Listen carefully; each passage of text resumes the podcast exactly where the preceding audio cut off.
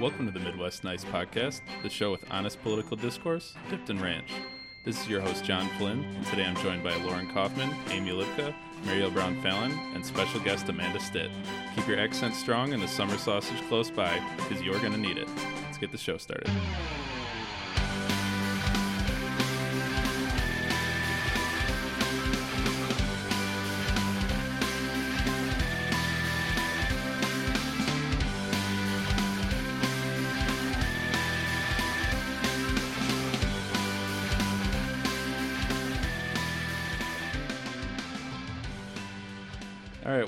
Dying laughing already, and I'm not sure what about.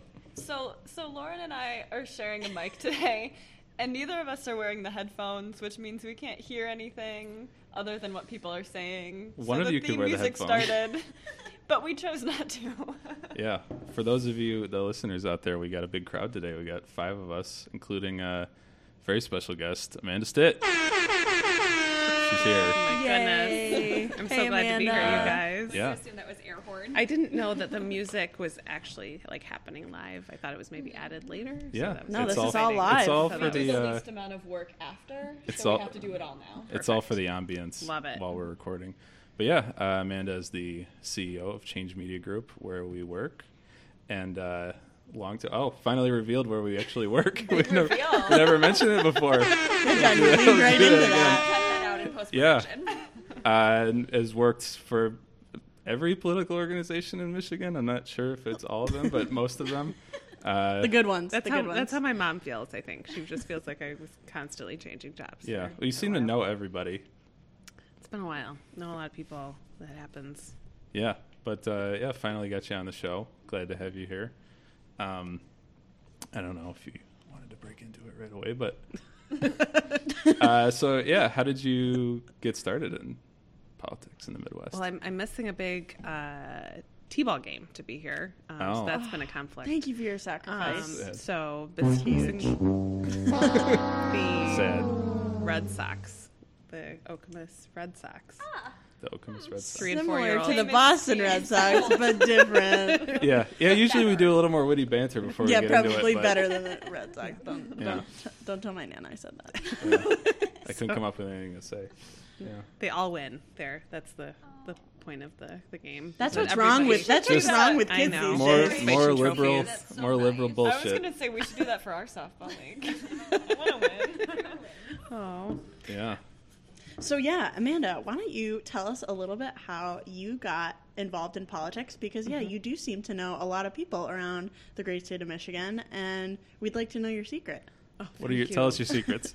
Ah, all the secrets. Uh, secrets. Well, so how I got started, leading off there, not the secrets, but um, uh, grew up in Flint and uh, went away to school at Kalamazoo College. Thought that I was going to be a psychologist and started college going down that path. Um, but did like politics a lot. Had been volunteering um, on campaigns uh, locally, and uh, and so got to college and, and thought, you know, th- that's just a, a thing I do for fun. Um, but ended up starting the College Democrats at Kalamazoo College. There was not one, and that was right around the time that. Um, there was a bill that was introduced in the Michigan Senate, Senate Bill 306, that made it so that your driver's license and your voter registration address had to match. Damn it, Um, Jerry. it's terrible. Uh, and I really appreciate the Leslie Knope.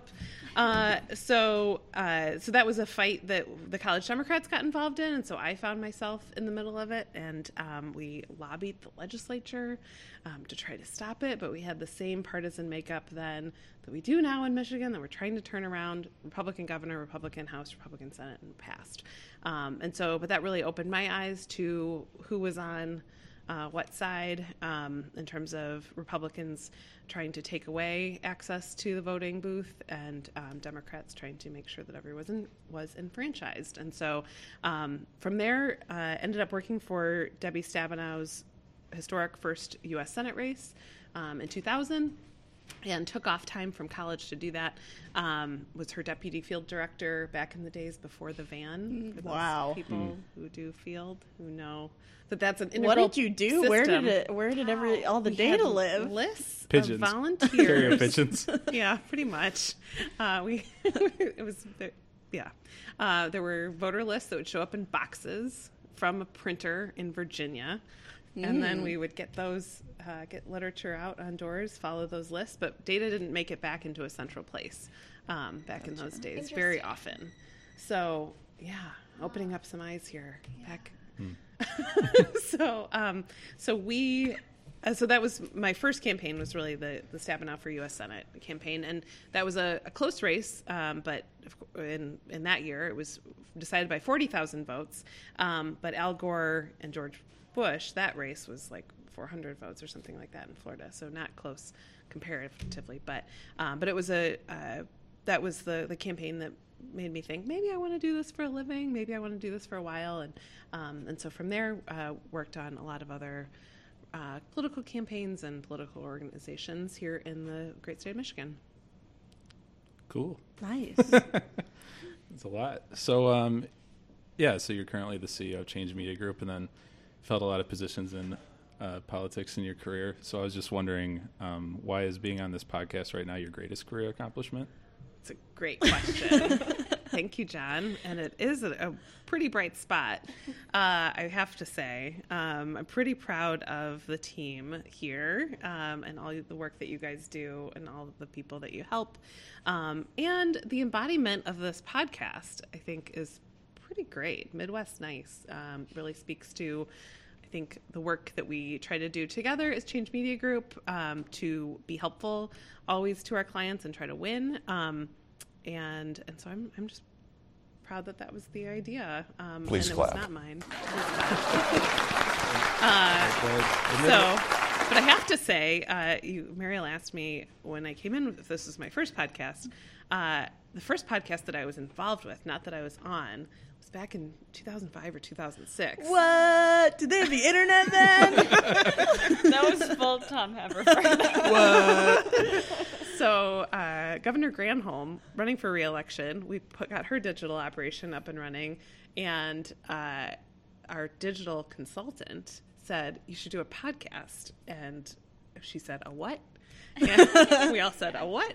Um, So we searched for Yahoo Mail and AltaVista.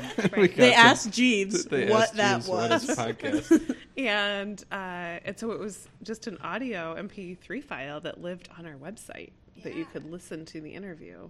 Um, and so that was before there That's was like so an great Apple. and cutting edge. That's It- wonderful. we were being there was a yeah there, there's a lot we could talk about um, with how we were being cutting edge. But So I'm very curious because you said so like a digital consultant back then. So like, can you maybe talk a little bit about what digital was happening then versus like now? We've talked a little bit about that. Obviously, mm-hmm. there have been like huge changes in the digital landscape, but like interested to hear about what digital looked like back in 2005. Yeah, so we were coming off of the 2004 cycle where digital fundraising was beca- starting to be a thing, where Howard Dean raised a lot of money um, through his program with like they had Blog for America, they had um, this Dean Bat that people who were Howard Dean supporters were trying to fill up every time they put it out there. Um, if people may remember that, it was. Uh, I think they might only remember the scream. Yeah, people remember the Dean Scream, but there was a bat that was a thermometer um, that was driving their fundraising success online, and um, and so coming off that, there were a few people that worked for the Dean campaign that were doing consulting after that, and so I think we hired uh, a couple of them uh, to help us kind of launch the Jennifer Granholm reelection digital effort, and so that was my my first taste of working with digital consultants, and uh, it was a lot of fun. And um, and we definitely did a lot of things in 2006 to integrate digital more into our campaign. Of course, very far from where it is now. Made a lot of progress. Um, but yeah, doing the podcast was one of those things. Wow. And I'm assuming it was like yeah, so like blogging. Um, blogging was a thing. Yeah. Um, I, you know, on the 2000 Stabenow campaign, I remember the week that we sent our first weekly email update on that campaign. so was that yeah. just BCCing everyone? pretty much? I pretty much. I don't know that there was an email client That's cool. situation that we were using. Got Nice. on Microsoft Outlook and sent it out. Copied People- those thousand email addresses into sent it. Do people still use Microsoft Outlook? Yes. I Yes. I do. You do? Oh, you do. I do. Oh, jeez, I'm way off base. We uh we learned through a lot of these episodes how little I know. When we had Sarah Cedarberg on talk about political consulting, I realized in the middle of it that I'm a political consultant. Didn't quite. We hated to break it to him. Yeah, it was tough because I was saying a lot of things about, and then she was saying that she wasn't quite a political consultant on projects before where I thought she was a political consultant, so I was totally wrong on every front. Well, because she, yeah, because she was a campaign employee. So when you ha- work with campaigns, but you're not employed directly by the campaign, technically you are consulting for them. Mhm. So there's slight difference there. Yeah, there was a disconnect in. Uh, And we my put it together for you. that. We're all But yeah, it's kind of an identity That's what it's thing too. Like, how do you really view yourself Right. in this world? And Sure. what- What you the service you provide. But Thank you John for putting Flynn, it that way. you're Yeah. definitely political consultant. Own it.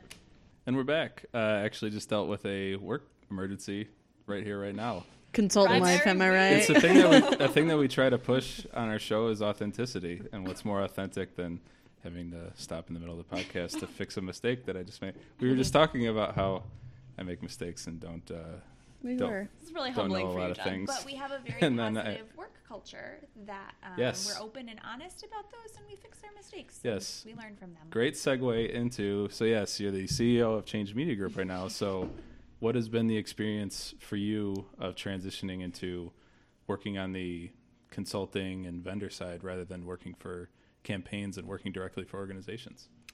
Yeah, so I think the big change is uh, working with a lot of different groups, campaigns, candidates at the same time, and I like that. I really um, enjoy being able to do uh, a lot of different projects at once. Um, you know, the jobs that I've had in the past, it, we've had uh, like a sole focus, one candidate, um, one election day. Um, I've also worked for organizations, but I think um, I really enjoy being able to um, have a lot of different projects going at the same time. Mm-hmm. A lot of different people to help, and a lot of specialization too of the services that we're able to provide Mhm. in a way that um, I think people are very appreciative of what we're able to do to help them. Yeah, our uh, our name Midwest Nice actually originates from you. From, I think it was you that because on all the uh, sales, people were saying that they liked us because we were Midwest Nice, Mm-hmm. and that's the uh, the origins of our name. So what does Midwest nice mean to you? It means Amanda? something different to everybody. to me, it means uh, that we are friendly, that we're helpful, and yeah, I think that's those uh, fun, friendly and helpful. I think is the thing. mm-hmm. Totally. We say We're hi. I agree. We're not slick hair back DC suit wearing. Stop, John. Stop. Yeah. I'm doing ter- yeah, I'm getting mush mouth today. doing awful. Um so yeah, while we have you here, what is the future of the Democratic Party? Let's, deci- let's decide it right here, right now. Oh wow. Um, I think the future of the Democratic Party is that we come together to win against Donald Trump in 2020 because we have to. Um, and I hope we don't lose sight of that. But I think uh, that defeating Donald Trump could be the thing that brings us together ultimately, Mm-hmm. um, back together. I think things are a little fragmented. I think uh, right now we are in you know Michigan primary season, so things uh, feel a little bit divided. Um, but I think it's really important that we come back together and focus on winning this November and winning in 2020.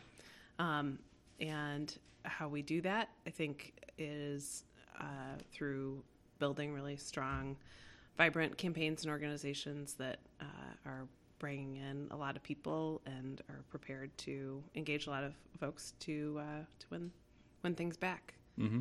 at all levels. Yeah. I was wondering what all your thoughts are on the uh, sort of the new crop of farther left uh, I guess non-establishment Democratic candidates. I don't know the best way to describe them, but like, who is the the big victory in New York?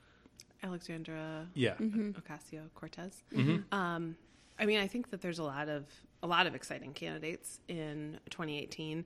Um, the thing about elections like this is that it really, I do think, brings out the best of um, of the the possible candidates out there. That people, uh, when they look at Donald Trump getting elected, they say, "Okay, it's time for me to get off the sidelines and get involved." And so, um, I think we do have a lot of really phenomenal people who are motivated by really important values um, who are running, um, and and so that's all spectrums across the Democratic Party. Um, and I think this is kind of maybe a little bit of a political answer that I'm getting, but um, it it does mean shaking things up, and I think that that is healthy um, for our party. Mm-hmm. Great, great answer. Great Jinx. answer. Uh, yeah. So let's. Uh, we've uh, berated you with questions. And the establishment. can- Here's maybe I'll, I'll go. okay. All right. So what is the establishment? We go. Keep What it is 100. the Democratic Party? You know, I think the the thing is the Democratic Party is all of us who are in the party who have voted Democratic on up to, of course, people who've been chairs of the party or held high levels of office in the Democratic Party. But the question is, how much power do you, you know, uh, kind of try to uh, to move how much do you try to do with the power that you have as a person um, and so some people have tried have uh, flexed a lot of power and some have not uh, really tapped into it but the the question of what are you doing um, to to help the party in this kind of umbrella that we are in um, that's the, the amount of power that you have. And so let's kind of dive into how can we uh, more people um, make their voices heard in the party and uh, and try to affect change and, and bring it along. Because I've seen over the years that I've been involved in the party we went from having um, a Michigan Democratic Party platform that didn't really talk about choice um, at all. That wasn't really a there wasn't really a pro-choice plank in the Michigan Democratic Party platform, um, and then we put Jennifer Granholm on our ticket in 2002, um, and that moved the party forward. Um, you know, we've seen LGBT rights expanded and fought for in the party. We've seen, um, you know, higher and higher minimum wage argued for. So I think it's just on all of us to just move it where we want it to go Yeah. and organize. I think that's Please also a really clap. great point about on um, the ballot of different folks because you didn't see choice being a huge issue necessarily in Michigan Democratic politics until you had a woman as the face of a party in the election, and that's really important. It's a great point.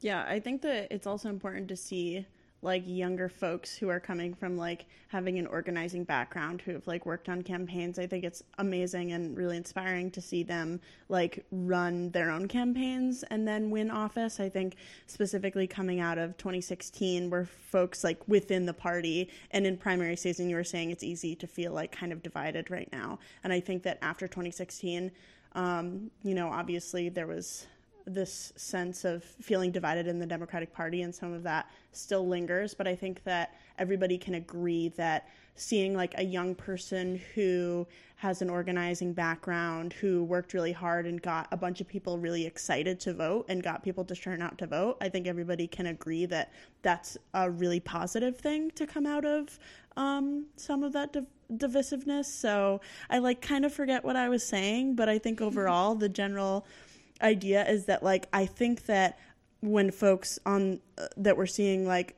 who are non-establishment quote unquote run and win it does kind of like bring back some of this like trust in the democratic party and this idea that we can like um, be open-minded and that we can accept young faces into our party that we're going to allow to like take the reins and um, maybe bring us in like a new direction or bring new ideas into the party. I think that that like accepting those folks um, in a lot of ways will help to reinvigorate the party and make us stronger.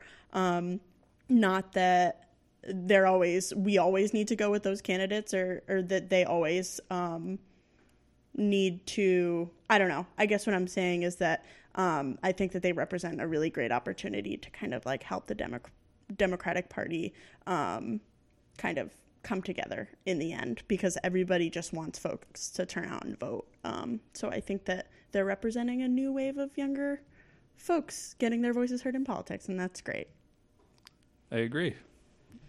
So, kind of speaking of field organizers, kind of not. I just have a question. Amanda, do you have a favorite canvassing story? Oh yeah, we always have door knocking stories. Oh wow. Um that's a really good one. I'm trying to think of one. There's probably too many. Yeah. Too many to There's sort a through. lot. I mean, yeah. Have you been attacked by a dog?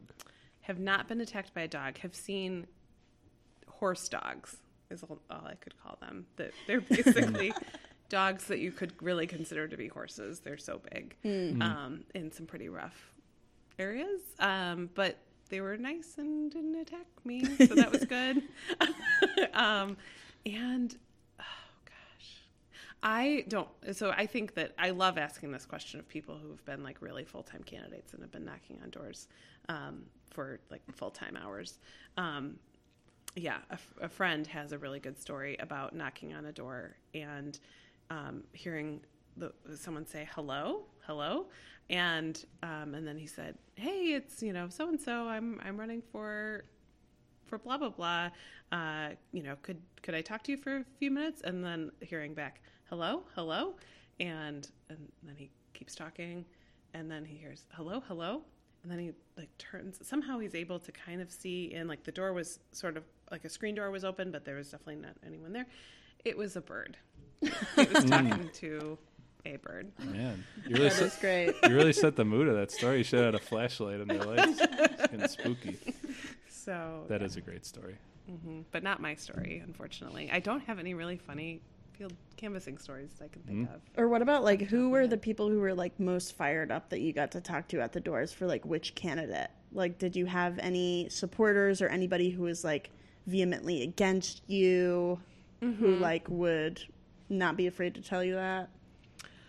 I mean, knocking on doors for Barack Obama was pretty amazing um, because the closer we got to the election, you know, the more kind of electric the the vibe was. Right. You know, where you would knock on doors and like little kids would like be begging you for literature because they wanted to like hang it on their bedroom wall.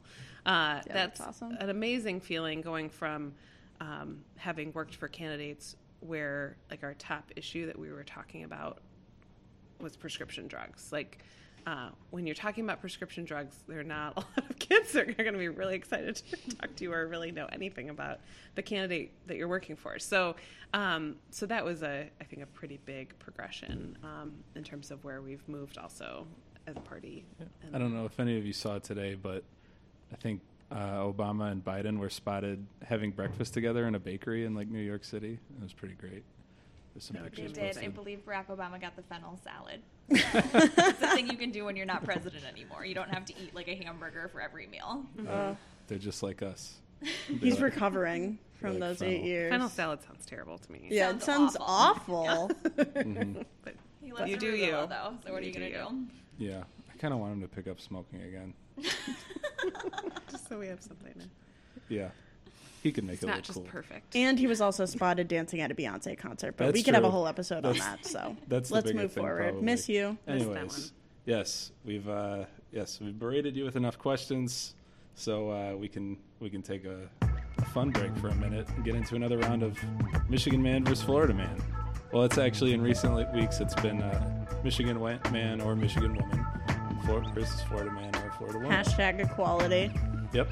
Uh, so today it'll be mixed, and uh, there's going to be four total. There could be any number of each for each state. It could be trick questions. Could be anything. Um, first one: blank DUI suspect claims dog was driving car, not him.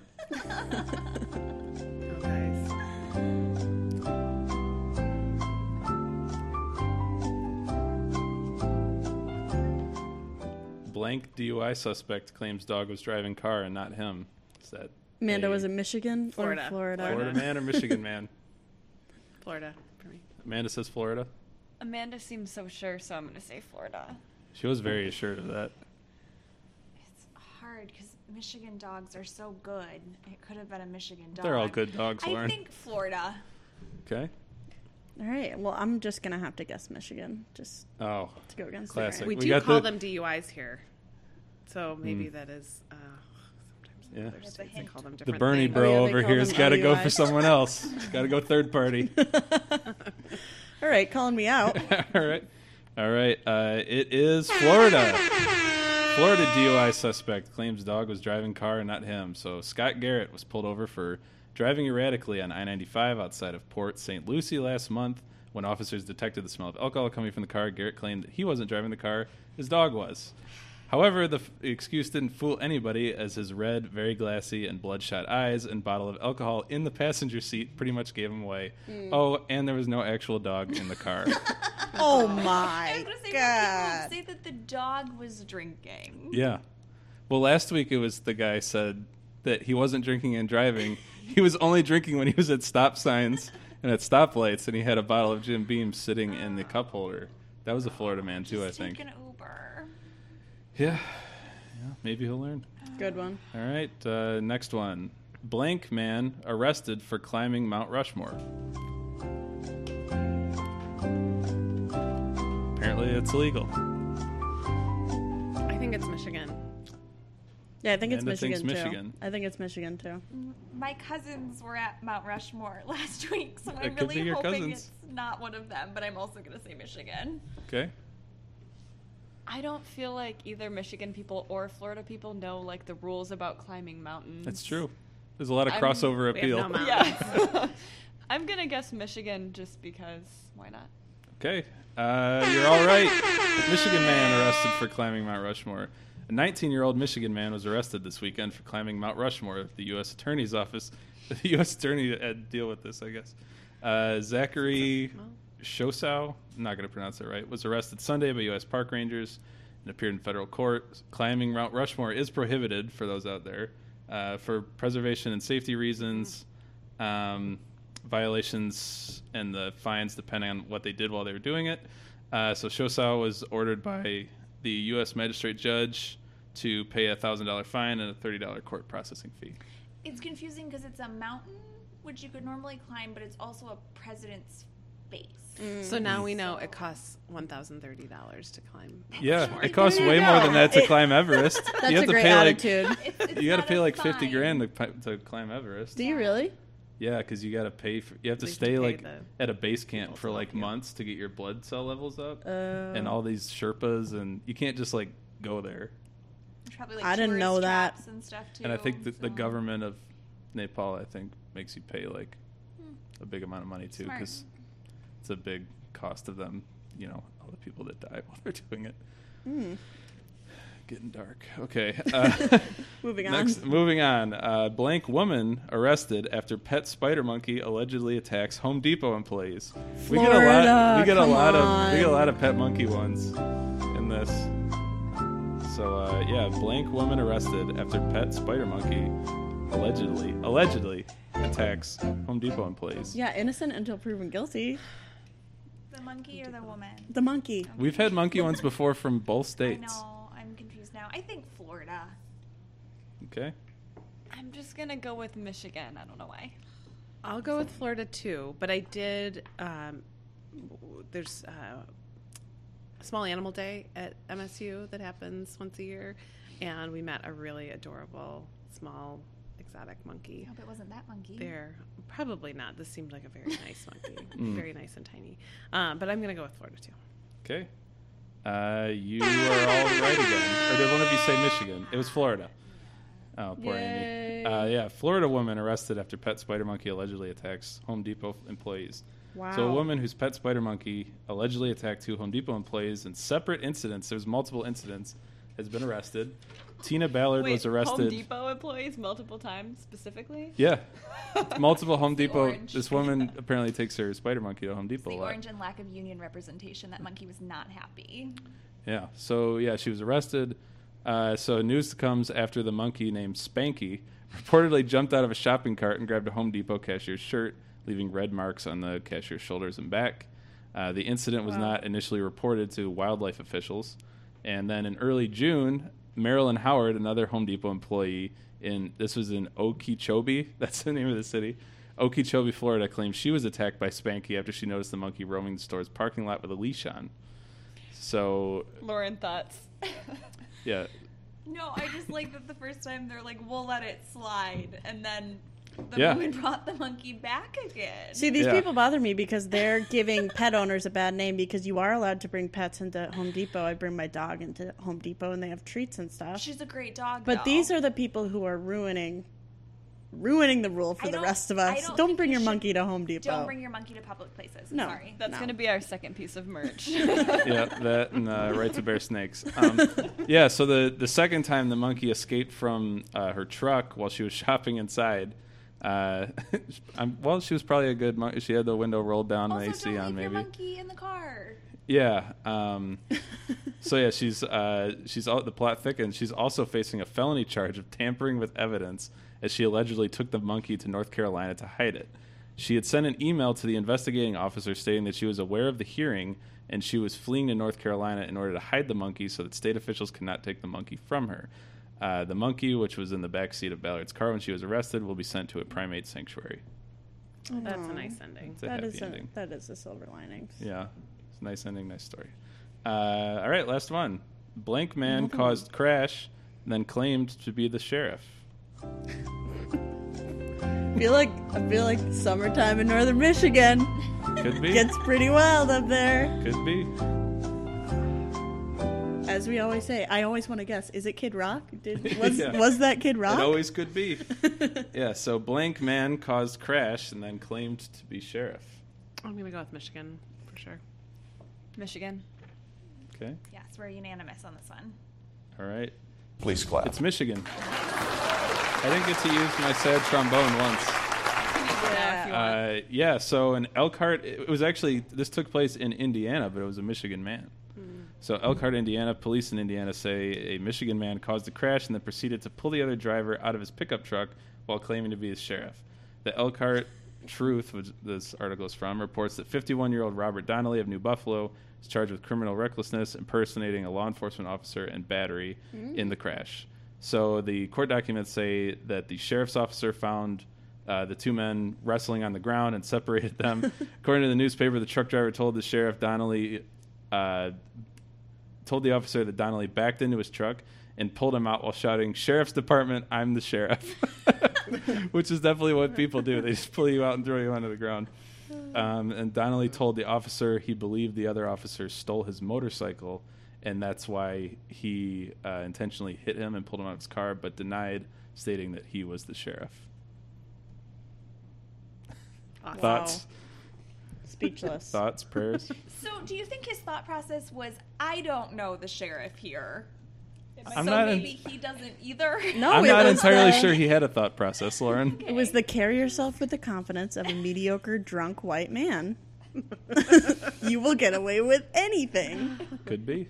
Very well could be. No, that's that's definitely what it was. Hmm. All right. Great round. Great. You, That was this fun, is the John. most. You're so good at this. This is the most right. Thank you. I am good at this. this. This is the research that I know how to do. Not Oppo Years research. of research experience man, going on the resume. Google, Yeah. Michigan man. Oppo research on Florida. Um, I don't think you have to look that hard though. Oppo research no, I go on to Florida. Go- I go It's to like Google Ohio. News and then search Florida man and then search Michigan man. And Don't it's give away not, trade secrets, John. yeah, it's not too difficult to find these stories. Um, That's good. yeah, great round. Uh, let's get back into get back into something serious. Oh, I did it wrong again. Forgot to use the news intro. God, John. It's more professional. God, John. Uh, yeah, this is really professional. yeah. Well, it's not exactly a news story this week, so we just wanted to have a uh, discussion on the the overall state of unions in the Rust Belt and the Midwest. There's been a lot, uh, some new developments recently that I think Lauren can enlighten us on, and there's always been sort of a war against unions coming out of the Republican side and coming out of the big corporate side, and obviously, right to work was passed a while ago, and that really uh, hampered union efforts and has been holding it back for quite a while. Um, and now, what what's the new development, Lauren? Well, first, can we can we back up for a second because I think that there's a lot of confusion, and it's supposed to be confusing because right to work sounds like it's pro worker, but obviously it's tricky and it's meant to be tricky. So, can we talk about like what right to work is, and then like what's going on?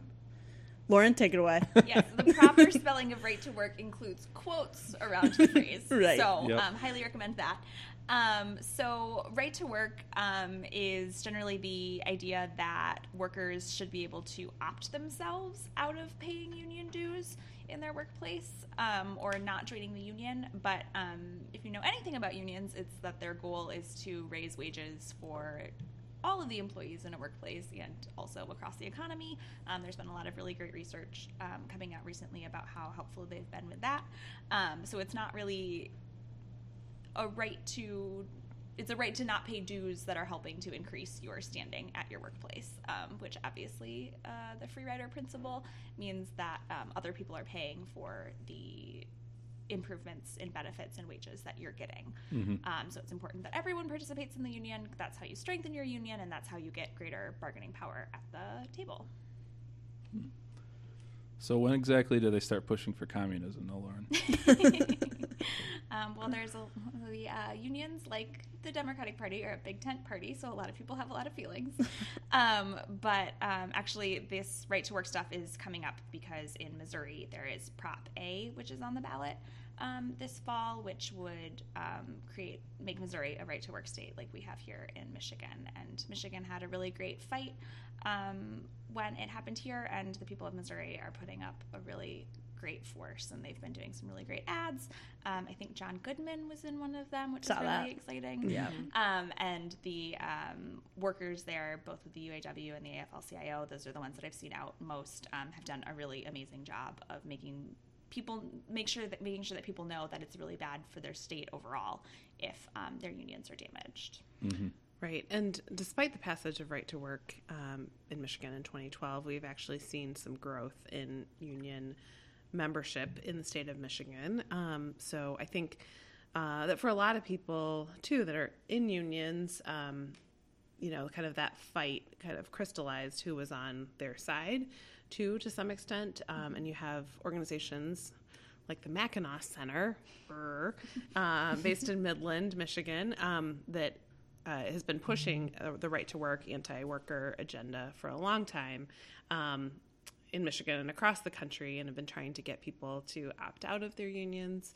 Um, and I think that, uh, you know, in today's world with the, the way that uh, you know we're, we're seeing teachers you know standing up and fighting back in a lot of states uh, where you know they're just not getting paid enough um, we're not seeing uh, enough people go into teaching for example um, teachers having to work two or three or four jobs um, to make ends meet you know uh, it's clear that people need unions now more than ever so Mm-hmm.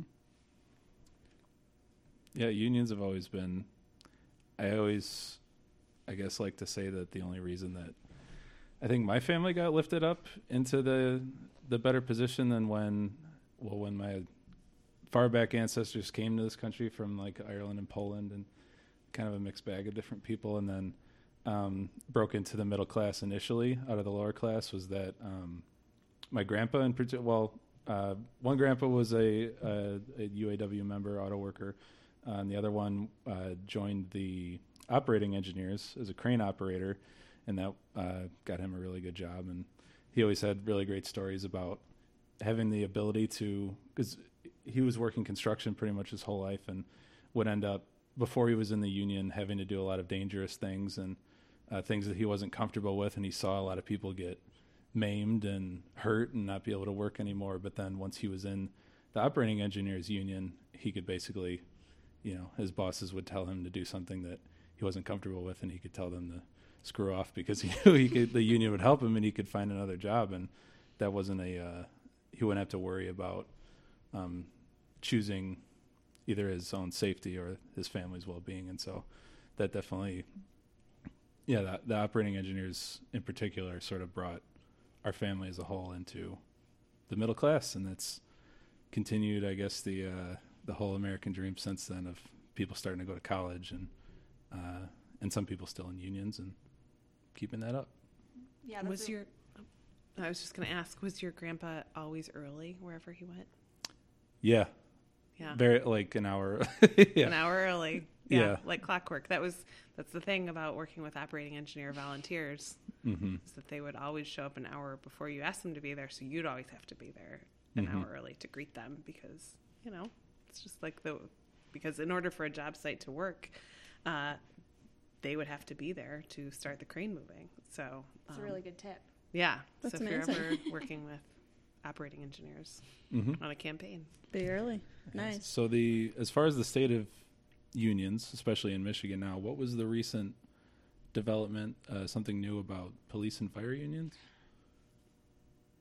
Are you talking about the Janus? Yes. Okay, great. yes. So Janus applies to um, all public sector unions, and it basically creates sort of a right to work um, for all of them, saying that uh, workers can't be compelled to join a union, can't Mhm. be compelled to affiliate with a union, um, which undoes a lot of um, precedent that we've seen at the Supreme Court in the past, and kind of changes the way that things are viewed. Um, I've heard a lot of really positive outlooks coming from public sector unions about how their members are sticking with the union. And like Amanda said, there has been growth here in Michigan, which is a right to work state for all unions. So um, there's some reason to be concerned because that does, you know, that's a new law that's on the books. That's something that the Supreme Court has decided. And hopefully there'll be other cases where they can refine it a little bit.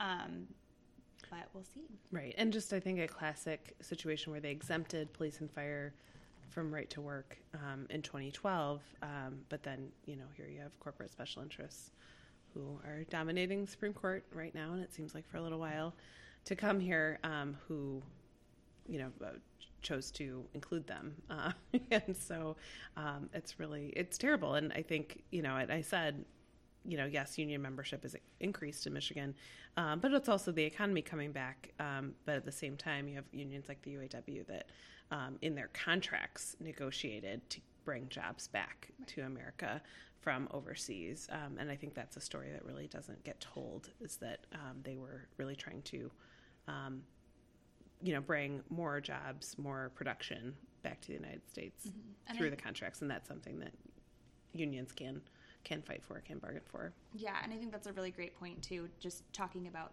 the state of unions is that it's not just about increasing wages for yourself. It's not just about increasing, you know, making sure that you get yours. It's about helping your community, and that it's really about strengthening communities. And so many families and communities here in the Midwest have seen the benefits of that, and it really helps um, our states in general when our unions are strong. Yeah. Um, a cool thing, since we're on the topic of unions, that I wanted to mention is that um, so we talked briefly before about um, the Campaign Workers Guild that was just formed, and how the other day the I believe the Ohio Democratic Party became the first, or maybe it's their coordinated campaign workers became the first um, like statewide um, campaign workers to unionize in any state, um, which is pretty great. And I think that like these younger people who are now um, getting more involved in politics are understanding that like you know Democrats can talk the talk, and now it's time for them to walk the walk and make sure that we're treating all of our workers fairly, including campaign workers. So I was just wondering what you guys thought about like this kind of like I I see that as like an interesting resurgence of unions in a way in a place that you don't you haven't traditionally seen unions. So I'm wondering, just looking for hot takes. What you think about that? Hate it. Nobody has Yeah. hot takes. Yeah, recent research um, has shown that young people have a lot of faith in unions and realize how important they are to their well-being and the well-being of our economy. Um, so you're seeing a lot of people in non-traditional workplaces. So I think a sixth of the UAW membership is in higher education, um, which a lot of people don't know because you generally say United Auto Workers. Um, but Yeah, there I are didn't a lot know of, that. Yeah, there are a lot of different sectors, and they've had some really great victories, um, especially at Harvard this spring. So you're seeing a lot of young people as the gig economy. People like to talk about that, but you also have a lot of young people who are putting their faith in unions and um, going that way too. Yeah, another great example of a victory um, here in Michigan was in uh, in Ann Arbor and across the University of Michigan system. Um, the uh, lecturers um, who are mostly have PhDs um, and were making like crazy low salaries for people as qualified as they were, um, and I believe got a fifty percent increase um, in their salaries um, through AFT. Um, so that's that's a big deal, and I think that you know if you're a younger worker that's like probably you know that's the only union that you've been a part of. But to understand that there are people that are fighting for you not just to um, you know try to negotiate with employer an employer but to use political pressure to um, try to to win some real significant victories. So But for the hush, we You're cash. flush with cash now. yeah, You guys can hear that? Oh, you have the headphones out like that. That's neat. Neat. Not on our heads. Yeah. But yeah. I wouldn't- Innovative. I wouldn't have thought about it. Young people so innovative these Um, days. yeah. So uh, in conclusion, unions good, corporations bad. Bad. Uh, But they can work together they can to build great products through unions. But there's They can got to be work the together. through union. union labor. Yeah. All right. Uh, let's let's end this on a on a silver lining. We have a uh, we have a happy hour to go to. Am I gonna cry during this one, John? You might Yes. you might just from the headline. So uh, yeah, the the headline of the story is Michigan town inaugurates feline mayor. This is a yeah Real life. Yeah. So uh, Leelanau County, Michigan, the village of Omena, Omena, Omena, inaugurated its fourth mayor Saturday morning. A nine-year-old cat named Sweet Tart. uh, Omena has had a four-legged mayor for more than a decade, and has used the election to raise money for its historical society. They said, I think uh, it's like a dollar donation per vote, which sounds sinister. But, Yeah. but it, it's I think it's because they're a village. They're not a. Do they not need you a mayor? Do they Like, not need they a good? real mayor? I think probably not because they're a village, but I have no idea. Don't underestimate Sweet I'm sorry. You're right. That was rude. So uh, yeah, uh, the society's president, who throws this, Keith Disselkoen, uh, said, "This is by far our largest total. We suspect that there were many votes coming from outside of the immediate area because of our internet reach and because of our publicity." And because of the ability to receive votes from PayPal, it's really expanded the number of people that have participated. Uh, so Sweet Tart campaigned against 13 dogs, a peacock, a goat, a chicken, and another cat, all of which were awarded positions in the village council. So that's yeah. This is they gave all of them positions because they didn't want any of the animals to feel bad that they lost. Participation trophies. Yes, this is like uh, the T-ball league. Um, so the the new mayor won't have to make many administrative decisions. If necessary, Sweet Tart won't need to learn to write because Disselkoen said they have their paw. We accept paw prints. Legal documents can be executed with a paw print. Were there any examples of administrative decisions that they would have to make? Um, let's think about this. What I don't a- know. What would a cat have to sign off on? I'm really confused about this town in general. Fishing licenses. Ooh. Mm. That'd be a great pun. That's all I've got. There's a great joke. There's a great, Fishing license. there's a great joke in there somewhere, Lauren, and we're gonna find it. We're gonna get there. Yeah, well, I guess week. that once, like you know, we're seeing this, uh, our that our country elected Donald Trump. They were like, okay, it's time to go back to basics. Let's put real wholesome people or animals in office. I 'cause really love this the idea of need. like a goat making zoning decisions, though. Yeah. Me too.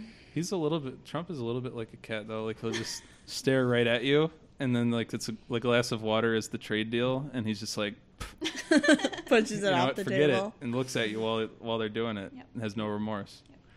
This is Um, charming. Yeah. I, I, I think I've been to Omena. Uh, didn't know this about them. Um, you didn't mention in my bio that I was the chair of the disciplinary committee for the Michigan Board of Veterinary Medicine. Oh. So, Ooh, that sounds scary. yeah. Well, we we took away licenses from bad vets. Um, Good. I thought you were And- disciplining cats. Is where No, this was I leading know. to. What is a bad like? So like they just abuse their pow their power. awesome. Uh, uh, often it's like the uh, lack of record keeping, um, not appropriately, yeah, performing different surgeries and substance abuse issues, things like that can be involved. Gotcha. Did It's you sad, but- did you whack them in the nose with a rolled up newspaper? nope. Is that a good enough joke for this? That's a good one. That's a good one. Uh, trying to but bring it, it. I yeah. really did, yeah.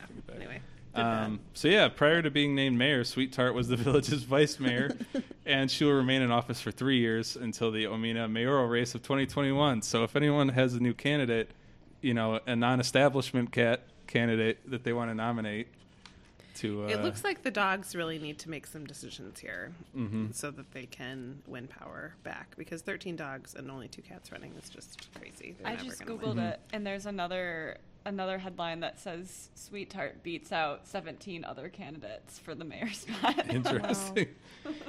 I think we should take one of these animals on as a client in 2021. We could. That's I think that's the lesson. I can't think of one good reason why we wouldn't, besides the fact that a cat is incapable of raising money. Well, it seems like this cat did a really good job. It's mayor now. Yeah, yeah. I guess you don't want to don't sweat the technique. Um, Yeah. yeah. Great episode.